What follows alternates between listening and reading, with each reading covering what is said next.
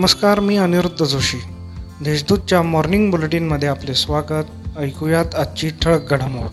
महाराष्ट्र राज्य माध्यमिक आणि उच्च माध्यमिक शिक्षण मंडळाने घेतलेल्या इयत्ता दहावीच्या परीक्षेचा निकाल आज दुपारी एक वाजता जाहीर होणार आहे. याबाबतची माहिती महाराष्ट्राच्या शालेय शिक्षण मंत्री वर्षा गायकवाड यांनी ट्विटरवर दिली आहे. एकदा निकाल जाहीर झाल्यानंतर विद्यार्थी त्यांच्या बोर्ड परीक्षेच्या गुणपत्रिका डाउनलोड करण्यासाठी अधिकृत वेबसाईटला भेट देऊ शकतात.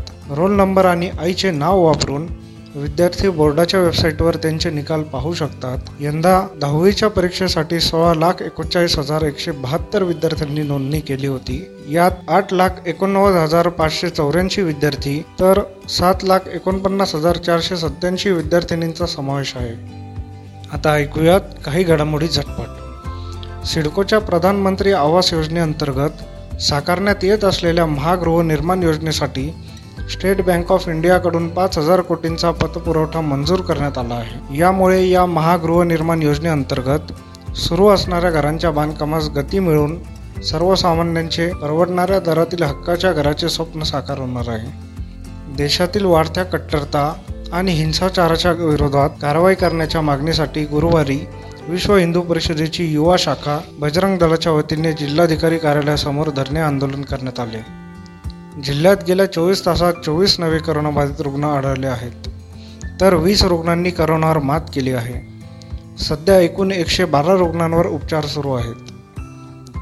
दिव्यांगांना प्रमाणपत्र व U D I D card देण्यासाठी दिनांक चोवीस जूनपर्यंत तालुका स्तरावर खास शिबिराचे आयोजन करण्यात आले आहे. या शिबिरास गुरुवारपासून सुरुवात झाली असून नोंदणी न केलेल्या दिव्यांग बांधवांनी पंचायत समिती स्तरावर जाऊन नोंदणी करून घ्यावी असे आवाहन जिल्हा समाज कल्याण अधिकारी योगेश पाटील यांनी केले आहे. सिटी सेंटर मॉल लगतच्या ठक्कर डोम परिसरात बिबट्या रस्त्यावर वावरताना वाहन चालकाला दिसून आला. सुदैवाने त्या बिबट्याने कोणालाही इजा पोचवली नाही. मात्र बिबट्याच्या दर्शनाने परिसरात भीतीचे वातावरण पसरले आहे. या होत्या आत्तापर्यंतच्या ठळक घडामोडी. सविस्तर बातम्यांसाठी देशदूत डॉट कॉम वेबसाईटला भेट द्या. धन्यवाद.